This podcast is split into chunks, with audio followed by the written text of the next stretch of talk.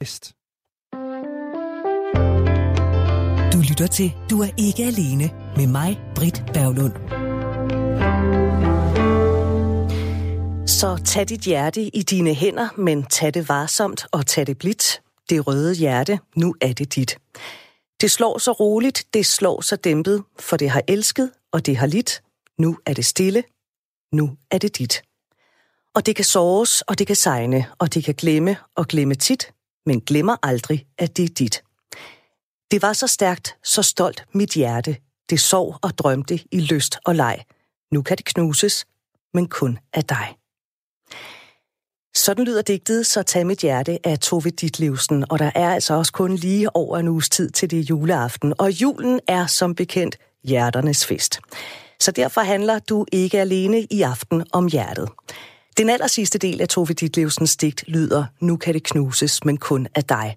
Og et hjerte kan tage skade, hvis vi oplever meget stor sorg. Det er der forskning, der viser, og senere i programmet, der fortæller læge Thomas Emil Christensen om Broken Heart Syndrome.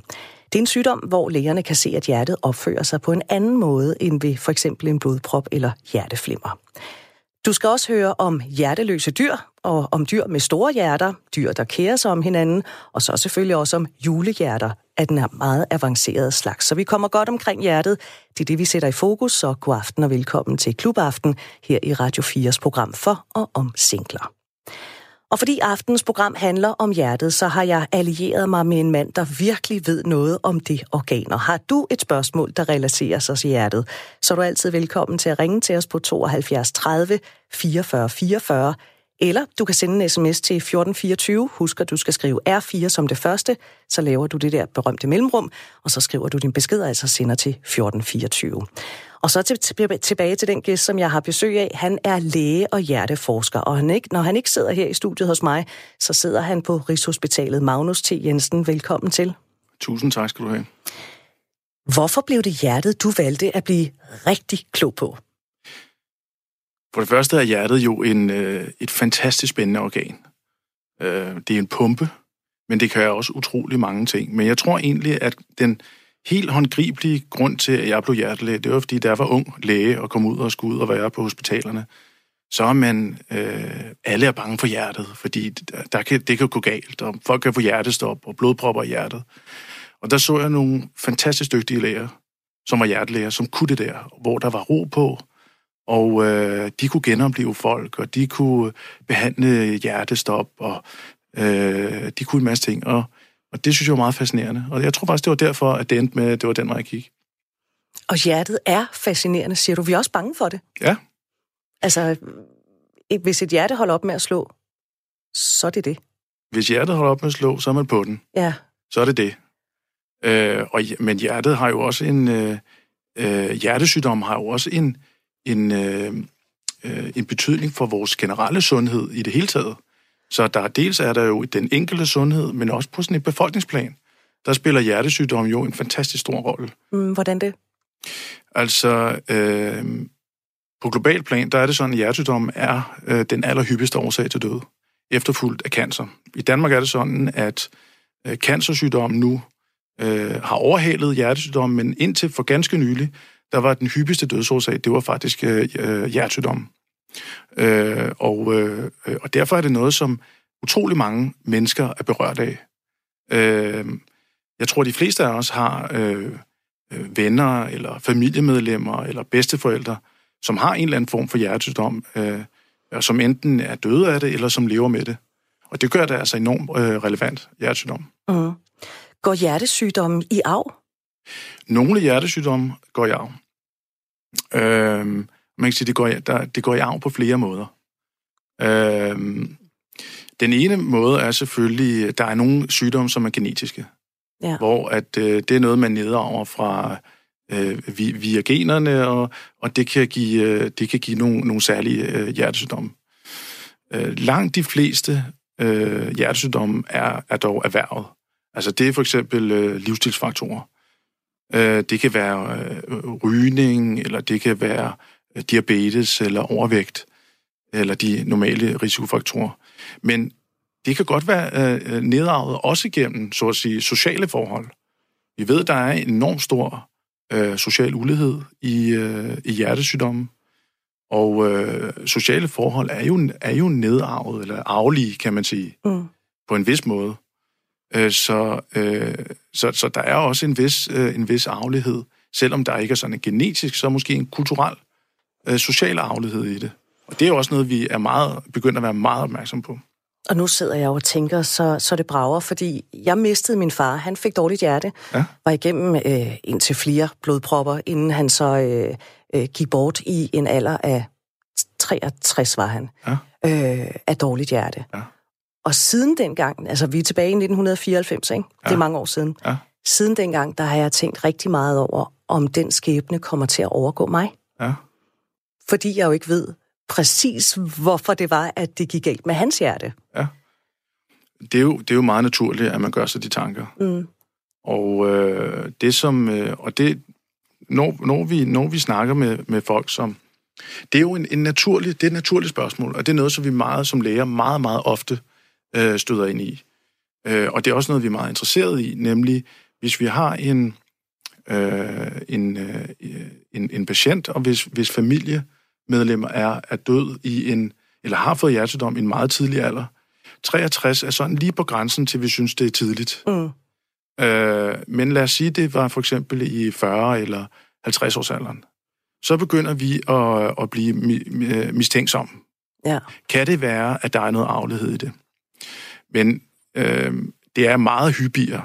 Det er meget hyppigere, at det er øh, for eksempel, at man har haft en usund livsstil. Det, det er langt det hyppigste. Ja, der blev der, blev der også røget sin del, sin del af skotsmand, det vil jeg da gerne sige. Ja. så det har familie haft en del at, at, at gøre med det. Det har det nok, ja. ja. Altså, du har jo sagt, at vi gerne må stille dig de dumme spørgsmål. Ja, endelig. Kan du huske første gang, du stod med et hjerte i hånden? Ja, altså det, øh, det kan jeg godt. Nu er jeg ikke hjertekirurg, Mm-mm. så jeg står ikke med hjerter i hænderne på den måde. Til daglig, nej. Til daglig. Det gør kirurgerne. Det er dem, der, det er dem, der opererer. Jeg, jeg er kardiolog, hjertemediciner. Det vil sige, det er os, der... Øh, ja, hvad er vores typiske sygdomme? Det er alt fra øh, folk, der har blodpropper i hjertet, til øh, pacemaker, til øh, diagnostik, ultralyd og øh, hjerte-MR og Øh, og, men det er også og, folk, der, der er interesseret i øh, at forebygge hjertesygdom. Det vil også typisk være en, øh, en, en kardiolog. Mm. Men jeg kan godt huske første gang, jeg stod med et hjertestop, og stod og skulle øh, være ansvarlig for at håndtere sådan en hjertestop. Det, det, det var, da jeg var meget ung. Meget ung læge. Det er jo sådan en, øh, en situation, som man træner og træner og træner og træner. Og man tænker på, hvordan, hvordan er det, og hvordan er det. Øh, og det, øh, og det må man jo så, når det så opstår, det sker jo pludseligt, så skal man jo ligesom man op i sig selv, og så huske, hvad det var, man har lært. Ja. Og øh, øh, jeg tror, det, den første gang glemmer, glemmer man nok ikke. Der er så kommet mange til siden, men den, den første gang glemmer man nok ikke. Og til at begynde med, der talte du om den der fascination af lægerne, ja. som var helt rolige omkring hjertet og hjertestop og sådan noget. Var du rolig den første gang? Altså, vi har sådan nogle forskellige øh, ordsprog, vi siger til hinanden. Og det ene, det er, at man skal tage sin egen puls først, puls først ja. inden man tager patientens puls, ikke? ja.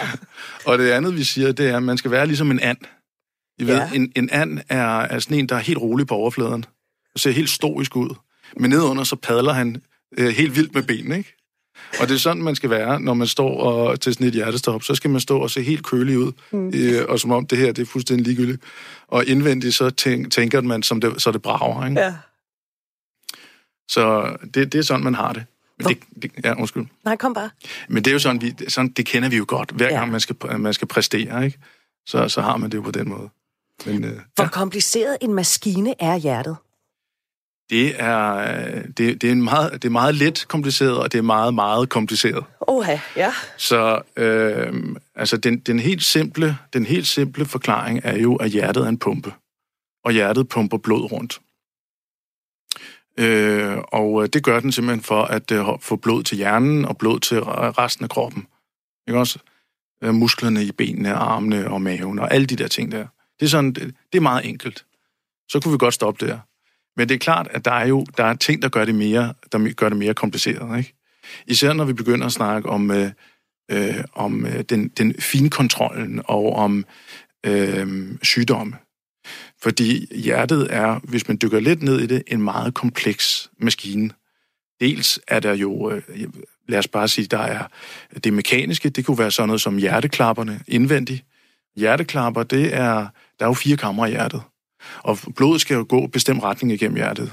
Det går fra højre, det, det højre forkammer, hovedkammer, så går det ned i venstre, og forkammer og hovedkammer, så ud i kroppen, ikke? Via, via lungerne først. Og øh, øh, klapperne, det er sådan nogle ventiler. Det kender vi ligesom, når vi skal, når vi skal pumpe vores øh, cykel op. Så en ventil, det er, den sørger for, at luften kommer ind i vores cykeldæk, og det rører ikke den anden vej. Og de klapper, de kan blive syge.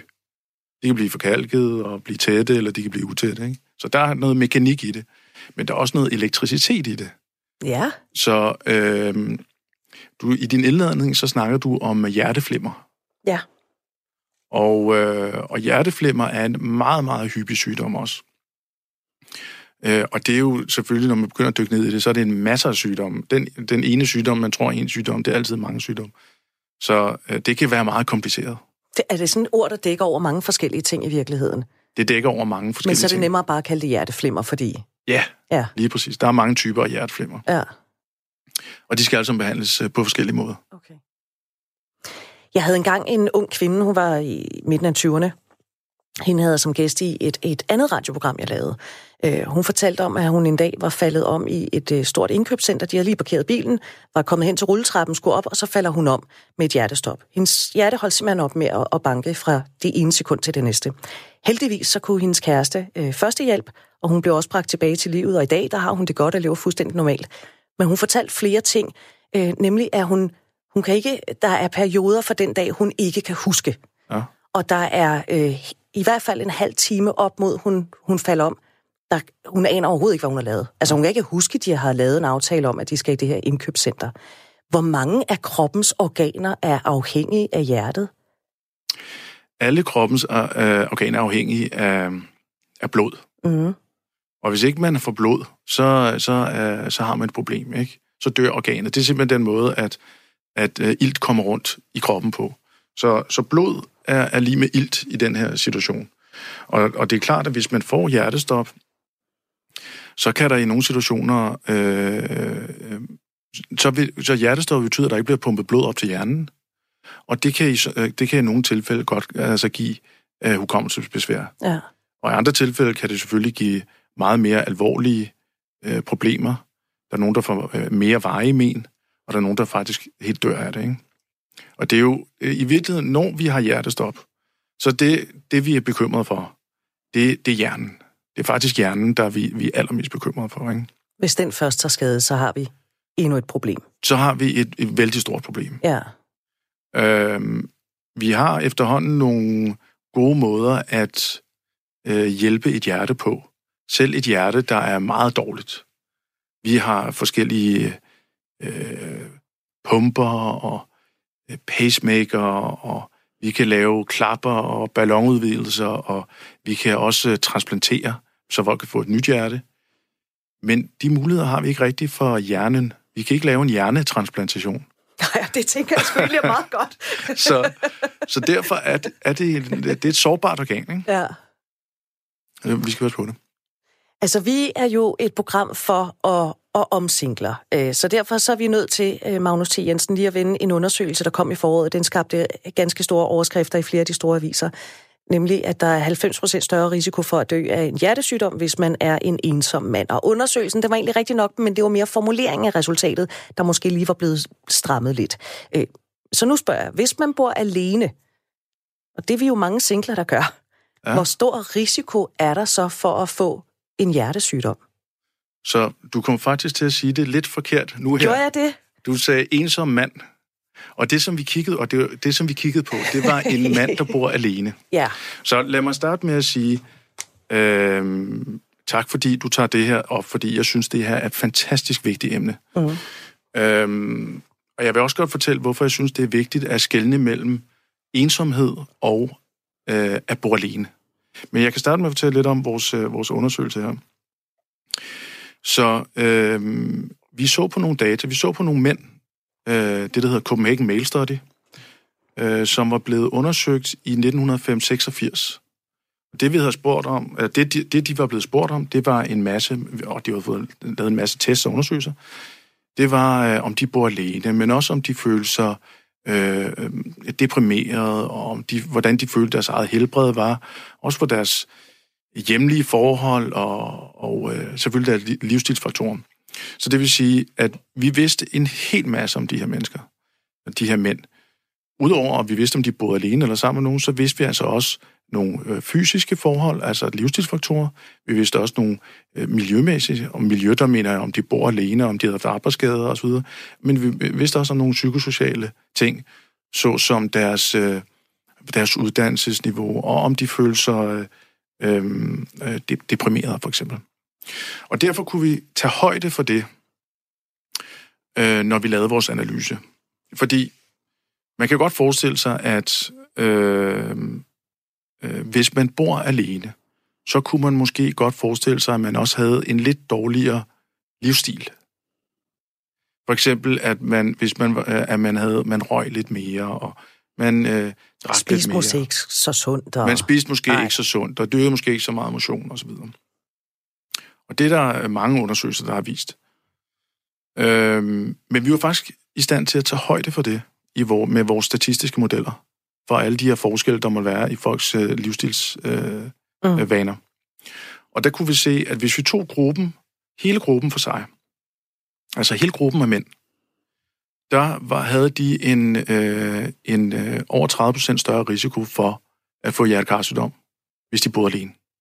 Og det er selv, når vi tager højde for, at øh, for rygning og alle de der ting der.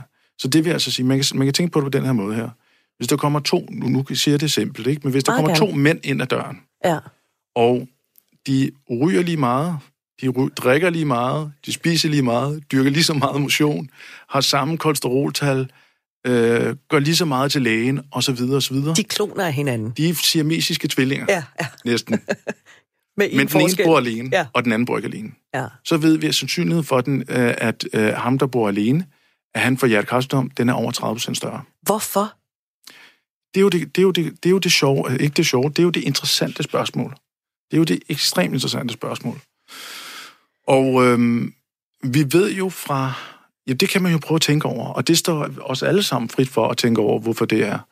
Øh, også hvad vi skal gøre ved det. Øh, det synes jeg nemlig også er vigtigt. Øh, men vi ved, at det at være alene, det er øh, stressende for kroppen i andre sammenhænge. For eksempel øh, kunne være øh, øh, folk, der er indsatte. Det at være isolationsfængslet, det betragter vi som en meget, meget hård straf. Øh, og, og nærmest i visse omstændigheder som et tortur. Øh, og det er, fordi vi er sociale mennesker. Og øh, det at være, for eksempel at være øh, på langfart eller at være ja, astronauter, der ved vi, at de skal være meget, meget nøje udvalgte til at kunne tåle at være øh, enten alene eller sammen med meget få mennesker i længere tid. Ja. Fordi øh, mennesker, de har brug for at være sammen med andre mennesker. Så øh, man kunne forestille sig, at det simpelthen er lidt stressende for kroppen at være alene. Vi vidste ikke, om de var ensomme. Det vidste vi ikke noget om, men vi vidste, om de boede alene eller ej. Er det det samme med kvinder? Ved man det? Det er der nogle meget interessante studier øh, omkring. Og øh, der er noget, der tyder på, at kvinder nok klarer det bedre end mænd. Altså kvinder klarer bedre at være alene end mænd. Mm. Og det kunne måske øh, igen pege på, det her det er jo spekulationer, for vi har ikke nogen god måde at undersøge det på, men det kunne måske igen tyde på, at det er de sociale relationer, der er vigtige. Altså, vi har tidligere haft Svend Aage Madsen, der var psykolog og formand for Forum for Mænds Sundhed i studiet, hvor han ja. sagde, altså, I kvinder, I ringer jo til nogen, og så taler vi med dem. Altså, hvor, hvor vi mænd, vi ringer også og siger, øh, skal vi mødes? Hvorfor det? Fordi vi kvinder, vi er bare bedre til at tale med hinanden. Vi har mere behov for hele tiden at, at tale med hinanden. Ja. Og dele det, der end måtte gå os på, eller glæde os, eller noget andet. Ja. Og det er måske også det, der, der giver udslag i, at vi måske ikke bliver så hårdt ramser, øh, når vi bor alene af hjertesygdomme. Jamen, jeg tror, at, øh, jeg, jeg tror, at kvinder er bedre til at at have et socialt netværk. Mm. Øh, at de er mere ressourcestærke sociale, end, end mænd er. Øh, så man skal altså betragte det som en, en risikofaktor, især for mænd, at være at bo alene.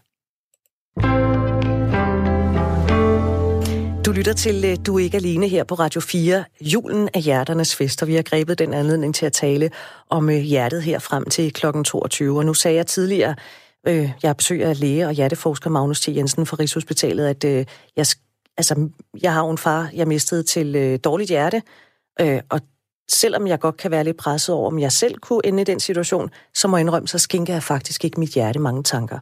Det tror jeg ikke, jeg er enig om ikke at gøre. Hjertet, det bliver taget for givet, men hvor tit bør man egentlig skænke sit hjerte en kærlig tanke og gøre noget godt for det? Det bør man sådan set gøre hver eneste dag. Ja. Men på den måde, at man, øh, man skal ikke tænke så meget på hjertet, men man skal jo starte med at lade være med, at, lade være med at ryge. Ikke? Mm. Det er det første. Så, tænk, så allerede der har man tænkt øh, rigtig godt der har man tænkt gode tanker. Så har man tænkt på sit hjerte. Ikke? Ja. Øh, og så skal man dyrke motion. Ja. Man behøver ikke være øh, lave øh, triple triathlon, men man kan godt, øh, men det er en god idé at lave moderat øh, motion. Ja. Og få det inkorporeret i sin hverdag. Ja. Og så skal man prøve at lade være med at få øh, øh, sådan noget som diabetes. Det ved vi også, der er en meget tæt sammenhæng med hjertekarsygdom. Mm. Og diabetes hænger, i hvert fald type 2 diabetes, hænger sammen med, meget ofte sammen med kosten og fysisk inaktivitet. Mm. Så hvis man kan gøre det, så har man allerede indirekte tænkt rigtig meget på hjertet. Vi kan risikere, at der en dag kommer grus i maskineriet, og så har vi altså balladen. I værste fald, så kan vi jo dø, øh, og i bedste fald, så får man det, det rigtig, rigtig skidt her i, i studiet. Der sidder endnu en øh, prægtig mand, det er Kasper Palmvig. Og øh, Kasper, du har jo oplevet, når hjertet ikke decideret siger stop, men i hvert fald gør bøvl og gør opmærksom på, at det ikke har det så godt. Hvad oplevede du den dag i juni i 2007, da du var på vej på arbejde?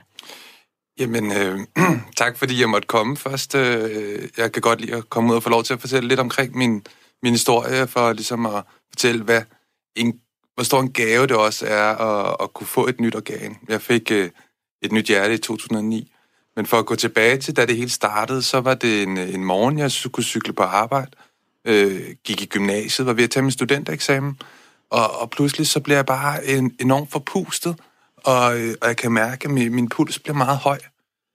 Øh, og det er faktisk sådan, at jeg bliver nødt til at, at stoppe op på min cykel. Og på det her tidspunkt er jeg altså vant til at bruge 15 timer om ugen på motion og træning, så jeg, jeg er rimelig veltrænet, vil jeg selv påstå. Øh, men jeg får det bare enormt dårligt. Og tænker til at starte med, at øh, jeg måske fået noget lungebetændelse eller noget. Jeg aldrig fejlet noget. Øh, så for en gang skyld, så ringer jeg til lægevagten og, øh, og ender så med at komme ind forbi øh, hospitalet og finder så ud af, at, øh, at mit hjerte det, det er meget dårligt. Hvad var der galt med det? Jamen, mit, øh, mit venstre hjertekammer var for stort og for slapt. Det hedder dilateret kardiomyopati. Så, så klapperne mellem øh, venstre forkammer og hjertekammer, de sluttede ikke tæt og, øh, og kunne ikke pumpe tilstrækkeligt blod igennem. Og så skete der det, at jamen, så er der en del af blod, der løber tilbage igen, og så kompenserer hjertet ved bare at prøve at slå meget hurtigere. Altså vi er tilbage til den ventil, som, øh, som Magnus fortalte om for, for lidt siden? Det, lige præcis. En ventil, der ikke slutter tæt. Ja. Så derfor så siver det bare tilbage igen. Og hjertet vil jo gerne sørge for, at der kommer blod rundt i kroppen, for ellers så kan vi ikke klare os. Og så øh, pumper det bare meget hurtigere. Så den pumper jo egentlig det samme blod hele tiden, for at komme af med det, aktivt. Ja, det kræver bare mere arbejde for hjertet ja. hos mig. Er det, altså, er det noget, du er blevet ramt af? Altså, er det noget, der opstår undervejs i dit liv, eller er det noget, man bliver født med, eller ved du det? Det, det er svært at sige, hvad, hvad årsagen øh, har været hos mig. Man lavede nogle, nogle gentest øh, senere, som, som man ikke kunne finde noget på. Så der er ikke noget, der sådan helt konkret siger, jamen øh, det her det er medfødt. Man kan jo også øh, have fået øh, haft en infektion eller noget engang, som så, øh, så har påvirket det her. Men man, man kan ikke sige det med sikkerhed i mit tilfælde. Altså Magnus, øh, vi har en, en ung mand, der dyrker 15 timers motion om ugen, mm. og stadigvæk får dårligt hjerte. Mm. Altså... Ja, det, det er jo først og fremmest, kan man jo sige, det er en fantastisk succeshistorie, du har været igennem der, ikke? Og det er jo, øh, det er jo så, så dejligt at se, hvor godt du har det, øh, efter sådan en, en, øh, en voldsom historie. Det er jo ikke den, øh, det er jo en, en sjælden, det er en sjælden fugl, kan man godt sige, ikke? Så øh, den sygdom, øh, den, øh, det er en sjælden sygdom. Og det er kun cirka i 50% af tilfældene, at vi, øh, at vi ved, hvorfor, hvorfor Kasper har fået den sygdom, hvor, hvorfor får, får den tilstand. Ja. I nogle, til, nogle øh, situationer er det arveligt, og der fortæller du også, at man har taget nogle, man har taget nogle øh, genprøver. I andre tilfælde, så kan det være en infektion. Okay. Og, og, øh, men altså, i over 50 procent af tilfældene, så aner vi ikke, hvorfor det sker. Så sker det bare, og så må man bare behandle, øh, uden at vi kender den til grundlæggende årsag. Hvor meget var dit hjerte i stykker? Det var, øh, det, det var rigtig meget i stykker. Øh, jeg kunne ikke, der, der gik ikke så lang tid, efter jeg var kommet på hospitalet, før at jeg fik det så dårligt, at jeg kun kunne ligge i en hospitalseng. Øh, spiste en halv agurk om dagen og kastede det halve af den op igen. Okay. Jeg, øh, jeg tabte 16 kilo på fire uger, øh, og lå og kunne ikke noget. Inden øh, jeg ender med at få indopereret en mekanisk øh, hjertepumpe, en HeartMate, og, øh, og de sidste dage op til det, det, det, det husker jeg ikke rigtigt. Altså, jeg ligger i min seng, hvor jeg ved, at jeg til sidst bare ligger og hoster blod op. Og, øh, og man har snakket om, hvis ikke at jeg fik det bedre inden for kort tid, så ville man indoperere den her pumpe. Der var en, øh, en, en kirurg inde og fortælle om, hvordan det her virkede, og jeg kiggede bare lidt, og, øh, og til sidst sagde altså, hvis der er noget som helst, der kan gøre, at jeg får det bedre nu, så skal I bare gøre det. Men der når ikke at gå så lang tid. Allerede øh, dagen efter, at jeg har det så dårligt her, så vælger man ret akut at sige, at man bliver nødt til at operere nu. Fordi at jeg, vil ikke, jeg vil nok ikke overleve de næste par dage. Det var voldsomt. Og det er så også der, du kommer på venteliste til et nyt hjerte? Ja, når jeg har fået indopereret øh, pumpen, og ligesom er kommet lidt ovenpå igen, som jeg ville kunne gennemgå en operation mere, fordi den, den er, det er en hård operation. Jeg lå en uge i respirator, øh, efterfølgende i, i kunstig koma, øh, fordi jeg ikke selv kunne, kunne trække vejret. Hvordan var det at gå fra at være en aktiv ung mand med masser af sport i kalenderen til at blive hjertepatient? at det, det er enormt skræmmende, og det er jo invaliderende. Fordi at, at lige pludselig, så, så havde jeg jo ikke den frihed, som jeg altid har haft, at kunne gøre de ting, jeg altid har kunnet. Og, og en ting er selv at, at vælge ikke at, at gøre de ting, men når du lige pludselig får lagt låg på, at du ikke kan, på grund af noget andet, jamen så, så er det bare enormt svært. Fordi det er jo hele, ens, hele min identitet på det her tidspunkt, det var at være fysisk aktiv. Og der, jeg synes, i, i den her forbindelse, der skal vi altså lige slå et, et slag for organdonation. Altså, det, det er fint nok, at man siger nej, man ikke vil donere sine organer, men bare man havde taget stilling. Mm. Øh, det kan vi kun opfordre til, at man lige skænker den tanke.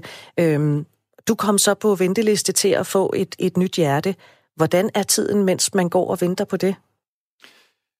Til at starte med, så, øh, så havde jeg fået fornemmelsen af, at øh, der ville måske ikke gå så lang tid.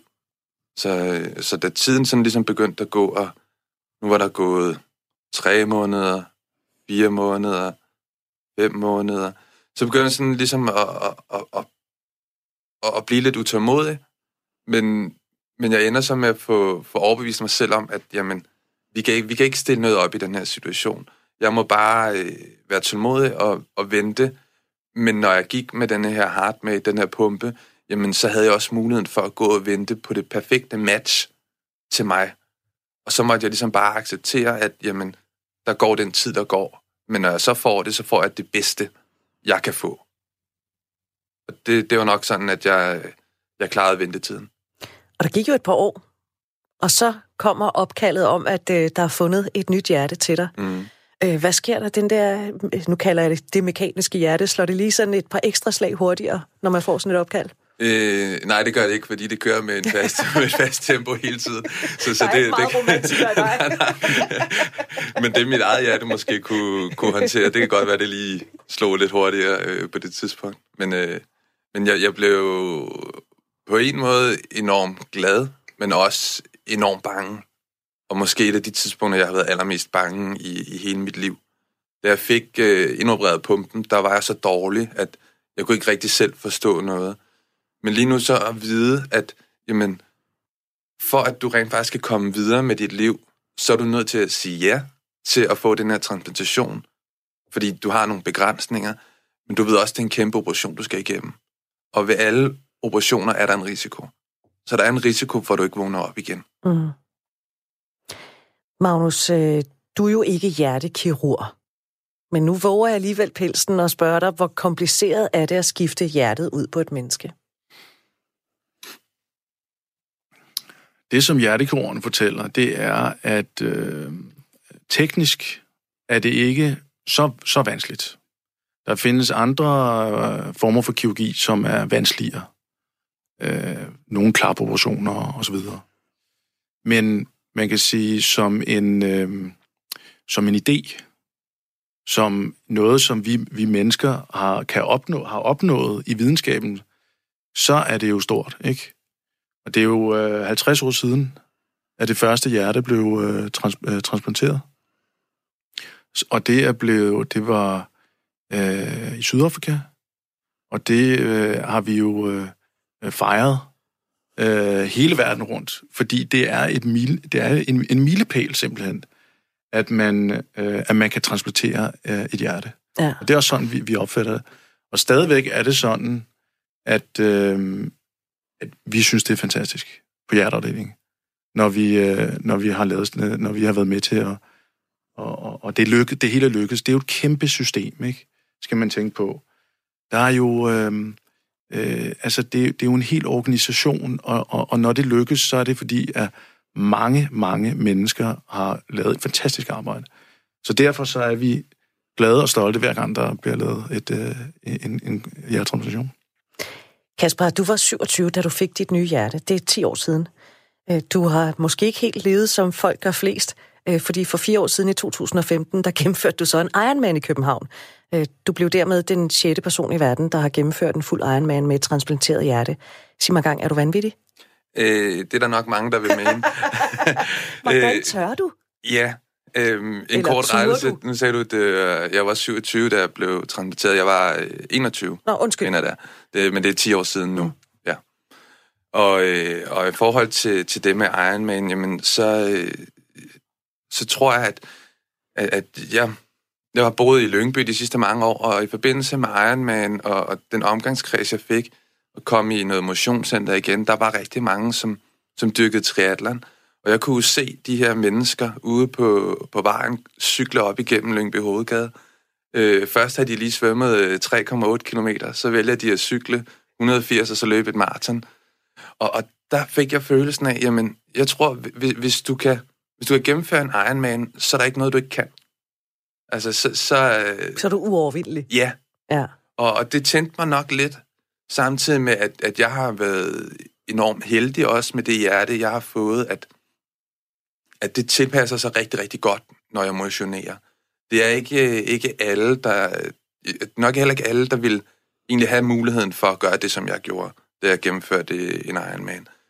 Øh, men man mener, at, at der er kommet noget, noget innovation, altså nogle af de nerver, som bliver klippet over, når du bliver transplanteret, har fået forbindelse til hjertet igen.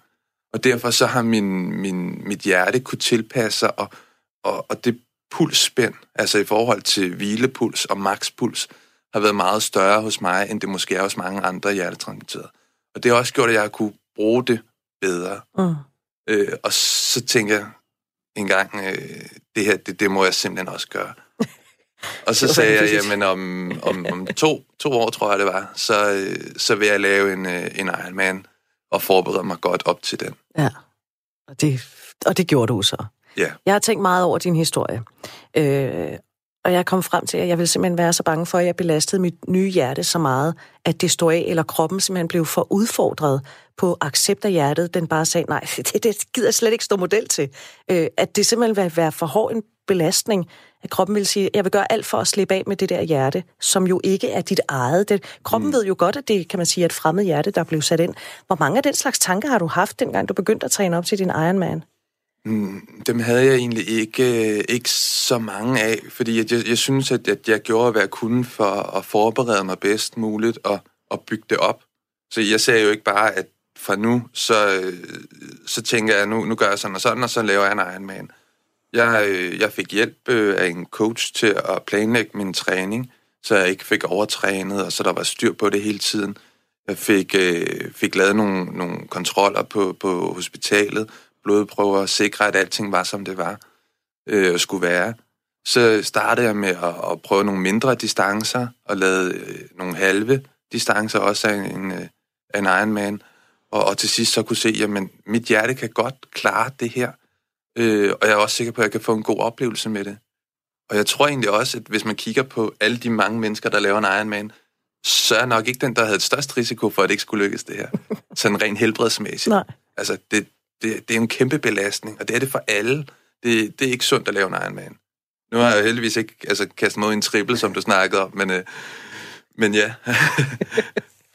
Magnus T. Jensen, øh, nu får du et af de... Jeg har stukket hånden ned i krukken med de dumme spørgsmål. Er du mm. klar? Mm. Yes.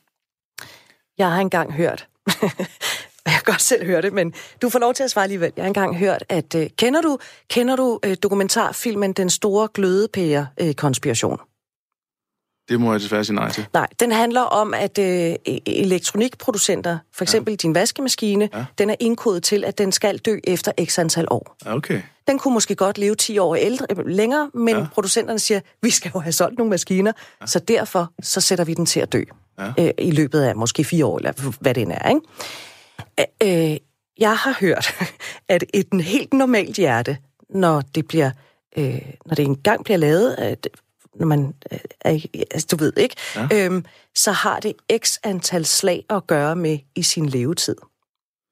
Er det, det en myte? Det er ikke en myte. Er det ikke det? Det, det, er, det er faktisk rigtigt. Hold kæft, mand. Ved du hvad? Og nu får du lige en historie. jeg bliver helt begejstret nu. Jeg var, øh, jeg var nede og træne forleden dag, og der øh, stod jeg på det der løbebånd, eller jeg løb på det, øh, som man skulle, og så tjekkede jeg min puls, og så var den op på 155. Der bliver ja. sådan et, det synes jeg er ret højt, ikke? fordi ja. jeg, er ikke, jeg er ikke så glad for at, at svede og sådan noget, vel? Og der tænker jeg jo, hvis mit hjerte arbejder så meget nu, ja. så dør jeg før tid. Og så siger de, motion er sundt. Men så lige her, før vi gik i studiet, ja der var der et sportsprogram med, med Claus Elgaard. Han havde besøg af en basketspiller, som jeg faktisk lige nåede at vente med. Ja. Eller fordi jeg talte med producer Andreas om det, og så siger han, ja ja, men det du skal tænke på, det er jo din hvilepuls. Den bliver tilsvarende lavere. Det er rigtigt. Så du får, er det rigtigt? Fortæl os lige, hvordan det hænger sammen. Hvor mange slag er et hjerte født med? Jamen, øh, jeg kan ikke huske det præcise tal, men øh, hvor er det Men, øh, men det, det er rigtigt, men man skal prøve, der er jo et spænd i det, ikke? Så det er ikke sådan, så nu har du brugt et hjerteslag, så har du øh, et mindre. Øh? Okay. Men, øh, men, men det er rigtigt, at hvis man... Øh, man kan sige, jo, jo, jo hurtigere hjertet slår i, øh, i dyreriget, så lad os, altså, vi, vi snakker om dyreriget nu her. Ikke menneskene. Vi er jo øhm, også en del af dyreriget. Måske nok også, også i mennesker. Okay. Også i mennesker. Okay. så vi kan starte med at sige, at i dyreriget er det sådan, at de dyr, der har en meget hurtig puls, de lever kort tid. Og de dyr, der har en lav puls, de lever lang tid. For eksempel så har en spidsmus øh, har en puls på øh, omkring 400-600 slag i minuttet. Det er meget. Og de lever 1-2 år mens en, øh, en øh, Galapagos-skildpadde, de har en... Øh, hvad, hvad er deres puls? Hvad er deres puls? Ved I det? En, øh, Kasper, det er dig, der er hjertetransplanteret. Du må vide sådan noget. Ingen anelse. Jamen, det ved jeg ikke. Hvad har den? Altså, hvilepuls? Ja. Når den bare ligger der og hygger sig? Ja. Det ved jeg ikke. Den har vel en hvilepuls på en 10 stykker? Ja, det er 4 til 6. 4 okay. til 6.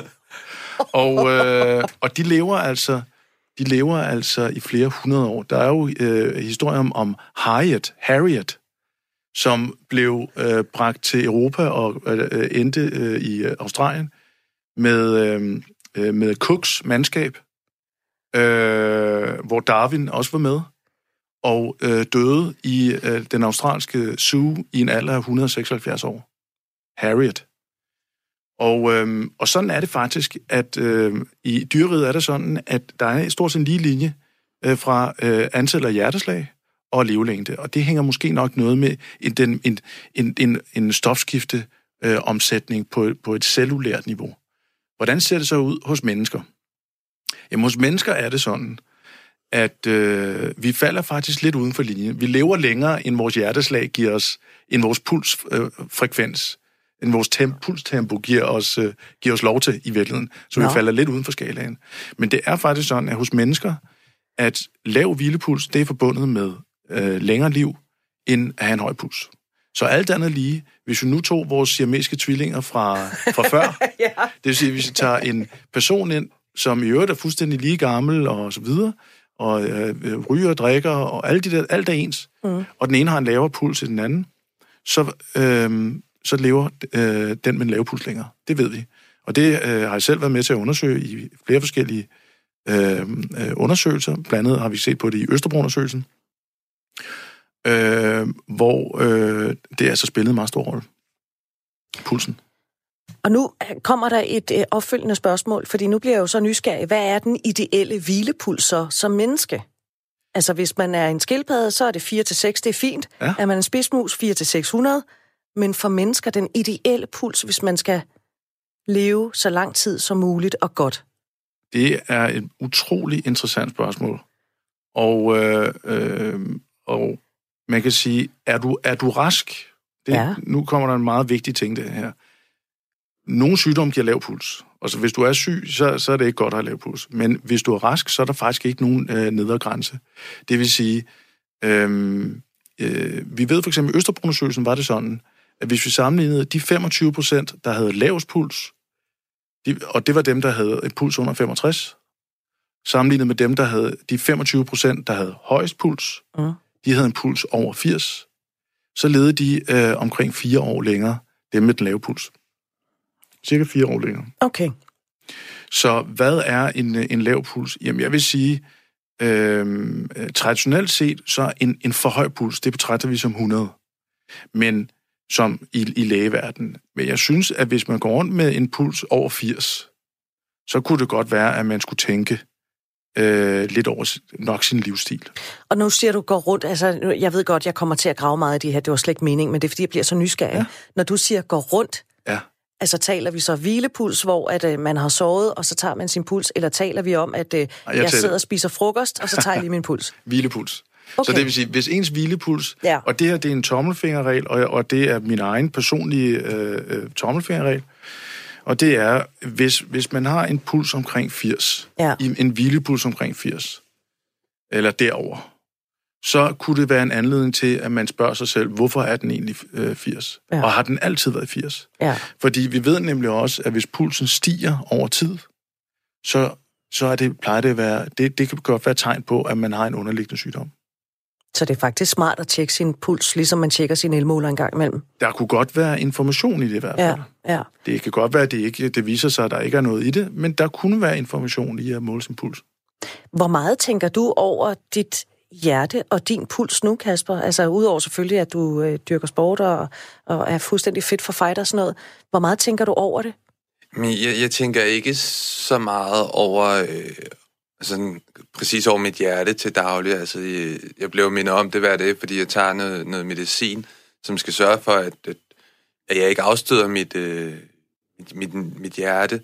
Og, øh, og jeg får også noget, noget medicin, som skal aflaste lidt, fordi at jeg for et par år siden oplevede at få en, en svær afstødning af det.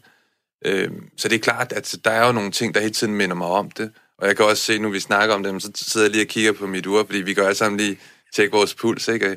Og jeg sidder med her i, stille og roligt med en puls på 91, ikke? Altså, nu, nu er den også naturligt højere for os, der er transplanteret. Det er den. Øhm, men jeg kan godt blive lidt bekymret i forhold til, hvor mange slag jeg så har tilbage. Nej, jeg skider, jeg, men, øh, jeg startede men, den snak. men jeg vil lige sige, nu, man skal ikke gå rundt og være, man skal ikke gå rundt og være nervøs, vel? Fordi det her er jo ligesom noget... Øh, det er ligesom, man skal, man skal tænke over sit blodtryk en gang imellem. Og hvis det er højt, så kan det godt være, at det bare er en, øh, en, en enkelt måling. Det skal man også måle på en bestemt måde, ikke?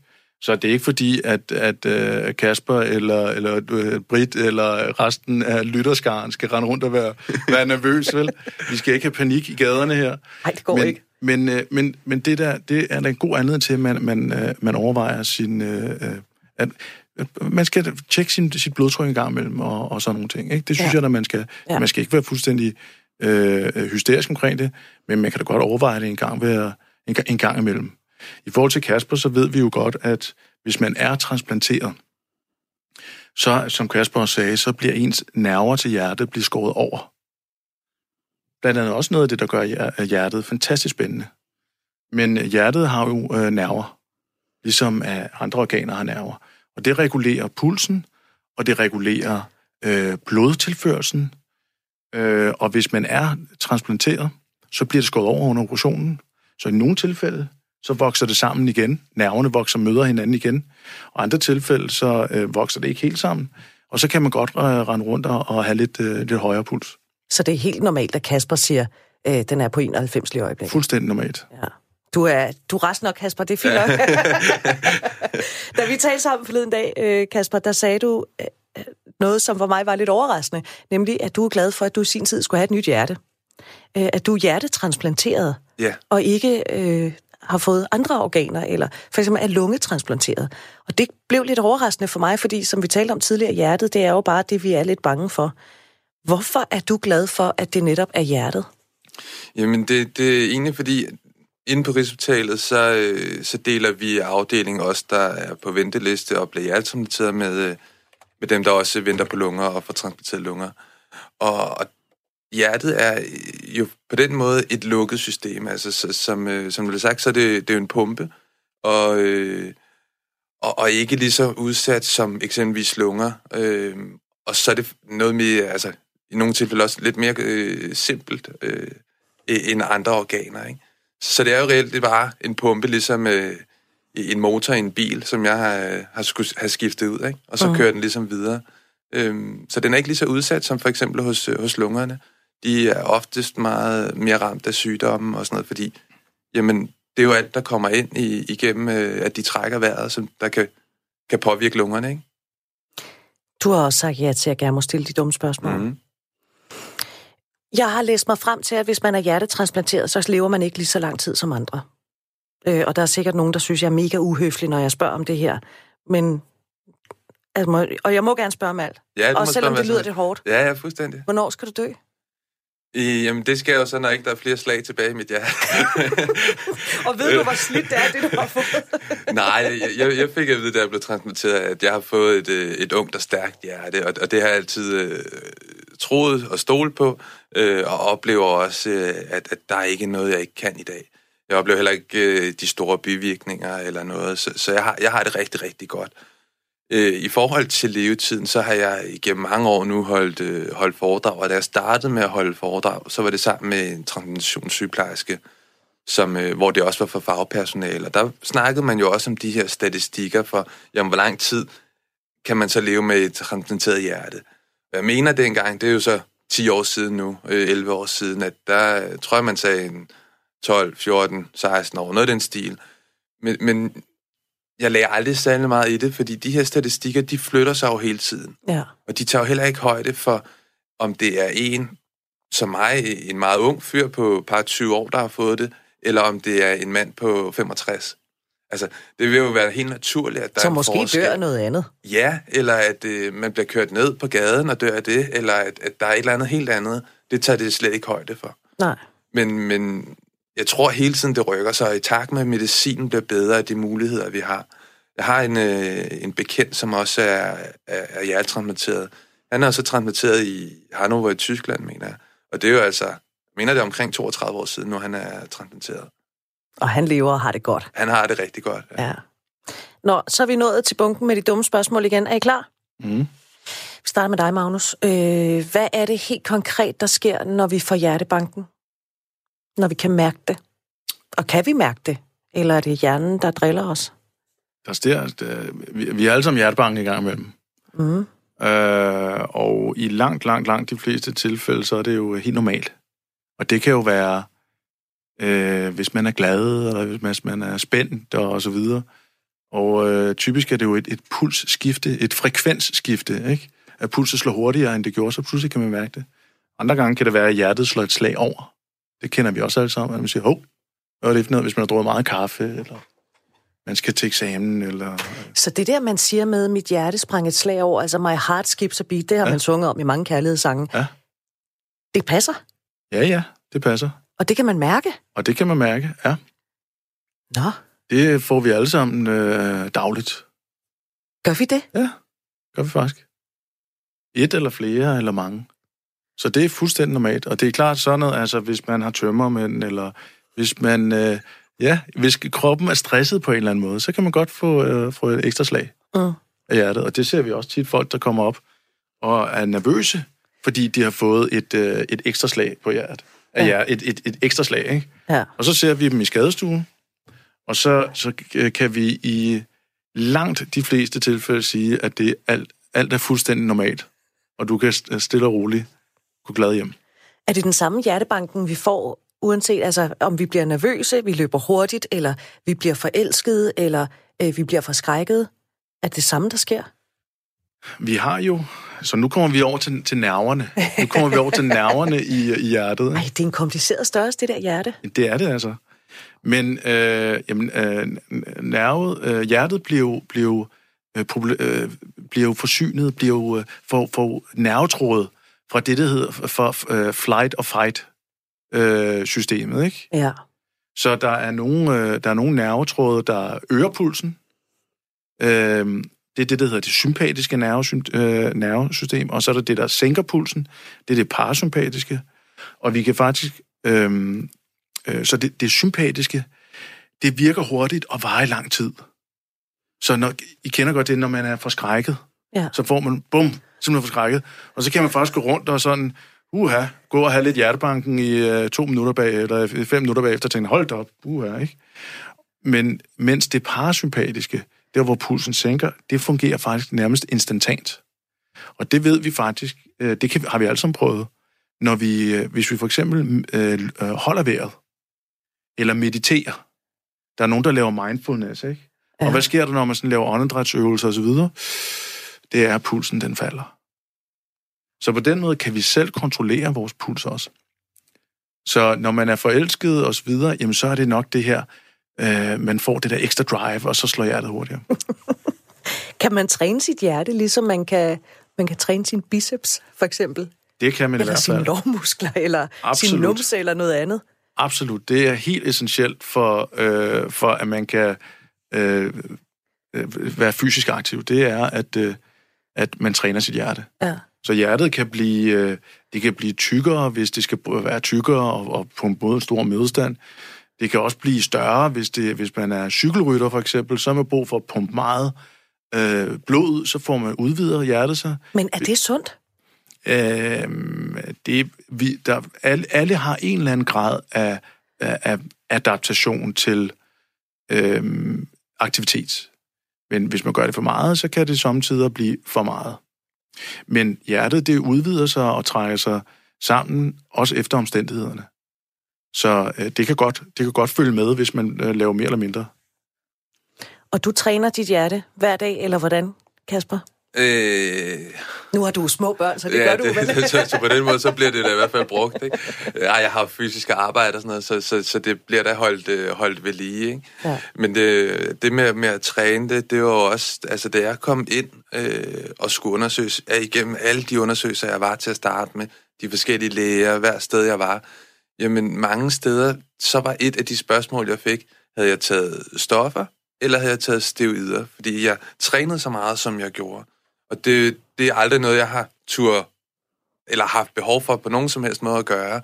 Men det er også fordi, at man godt kan se en sammenhæng mellem nogle af de ting og, og måden, som hjertet reagerer på. Ikke? Fordi det er en muskel, som, øh, som jo også bliver påvirket. Hvis du godt vil have store muskler, tage steroider, jamen så kommer det jo også til at påvirke hjertet. Mm. Øh, så det er bare en mega dårlig idé. Det er en åndssvagt dårlig idé. Jeg er simpelthen løbet tør for de dumme spørgsmål, tror jeg. Er der lige en eller anden pep-talk, vi skal have med til sidst fra hjerteforskeren, hjertelægen, hjerte, øh, øh, jeg, vil jo, jeg vil jo sige, at hjertet, inklusiv ens puls, det skal, jo, det skal man ikke gå og være nervøs for. Man skal jo være glad for sit hjerte. Og, øh, og så skal man jo ikke tænke så meget over det. Nej. Altså, man skal bare sørge for lige at holde det i form, og skænke det nogle kærlige tanker hver dag. Lige præcis. Og skal man nyde julen og, og så... være sammen med sine, sine kære. Ikke? Jeg skal lige høre til sidst, er marcipan godt for hjertet? Super godt. Især når man kun spiser det en gang om året. og i godt selskab. Og i godt selskab. Jeg må sige, at jeg har virkelig været i godt selskab her den sidste time. Magnus T. Jensen, som altså er hjerteforsker og læge fra Rigshospitalet, og Kasper Palmvig, der er hjertetransplanteret. Jeg er helt på toppen over, I havde lyst til at komme og fortælle om, øh, om hjertet fra hver jeres side af operationsbordet, skulle jeg sige. Tusind tak, fordi I kom, og så håber jeg, at I får en rigtig glædelig jul med masser af julehjerter. Kan I have det godt? Tak, tak. i lige måde. Tak, der er stadigvæk en øh, time tilbage, at du ikke er alene, og den kommer om, eller den begynder om fem minutter, fordi allerførst så skal vi have nyheder nu klokken 21.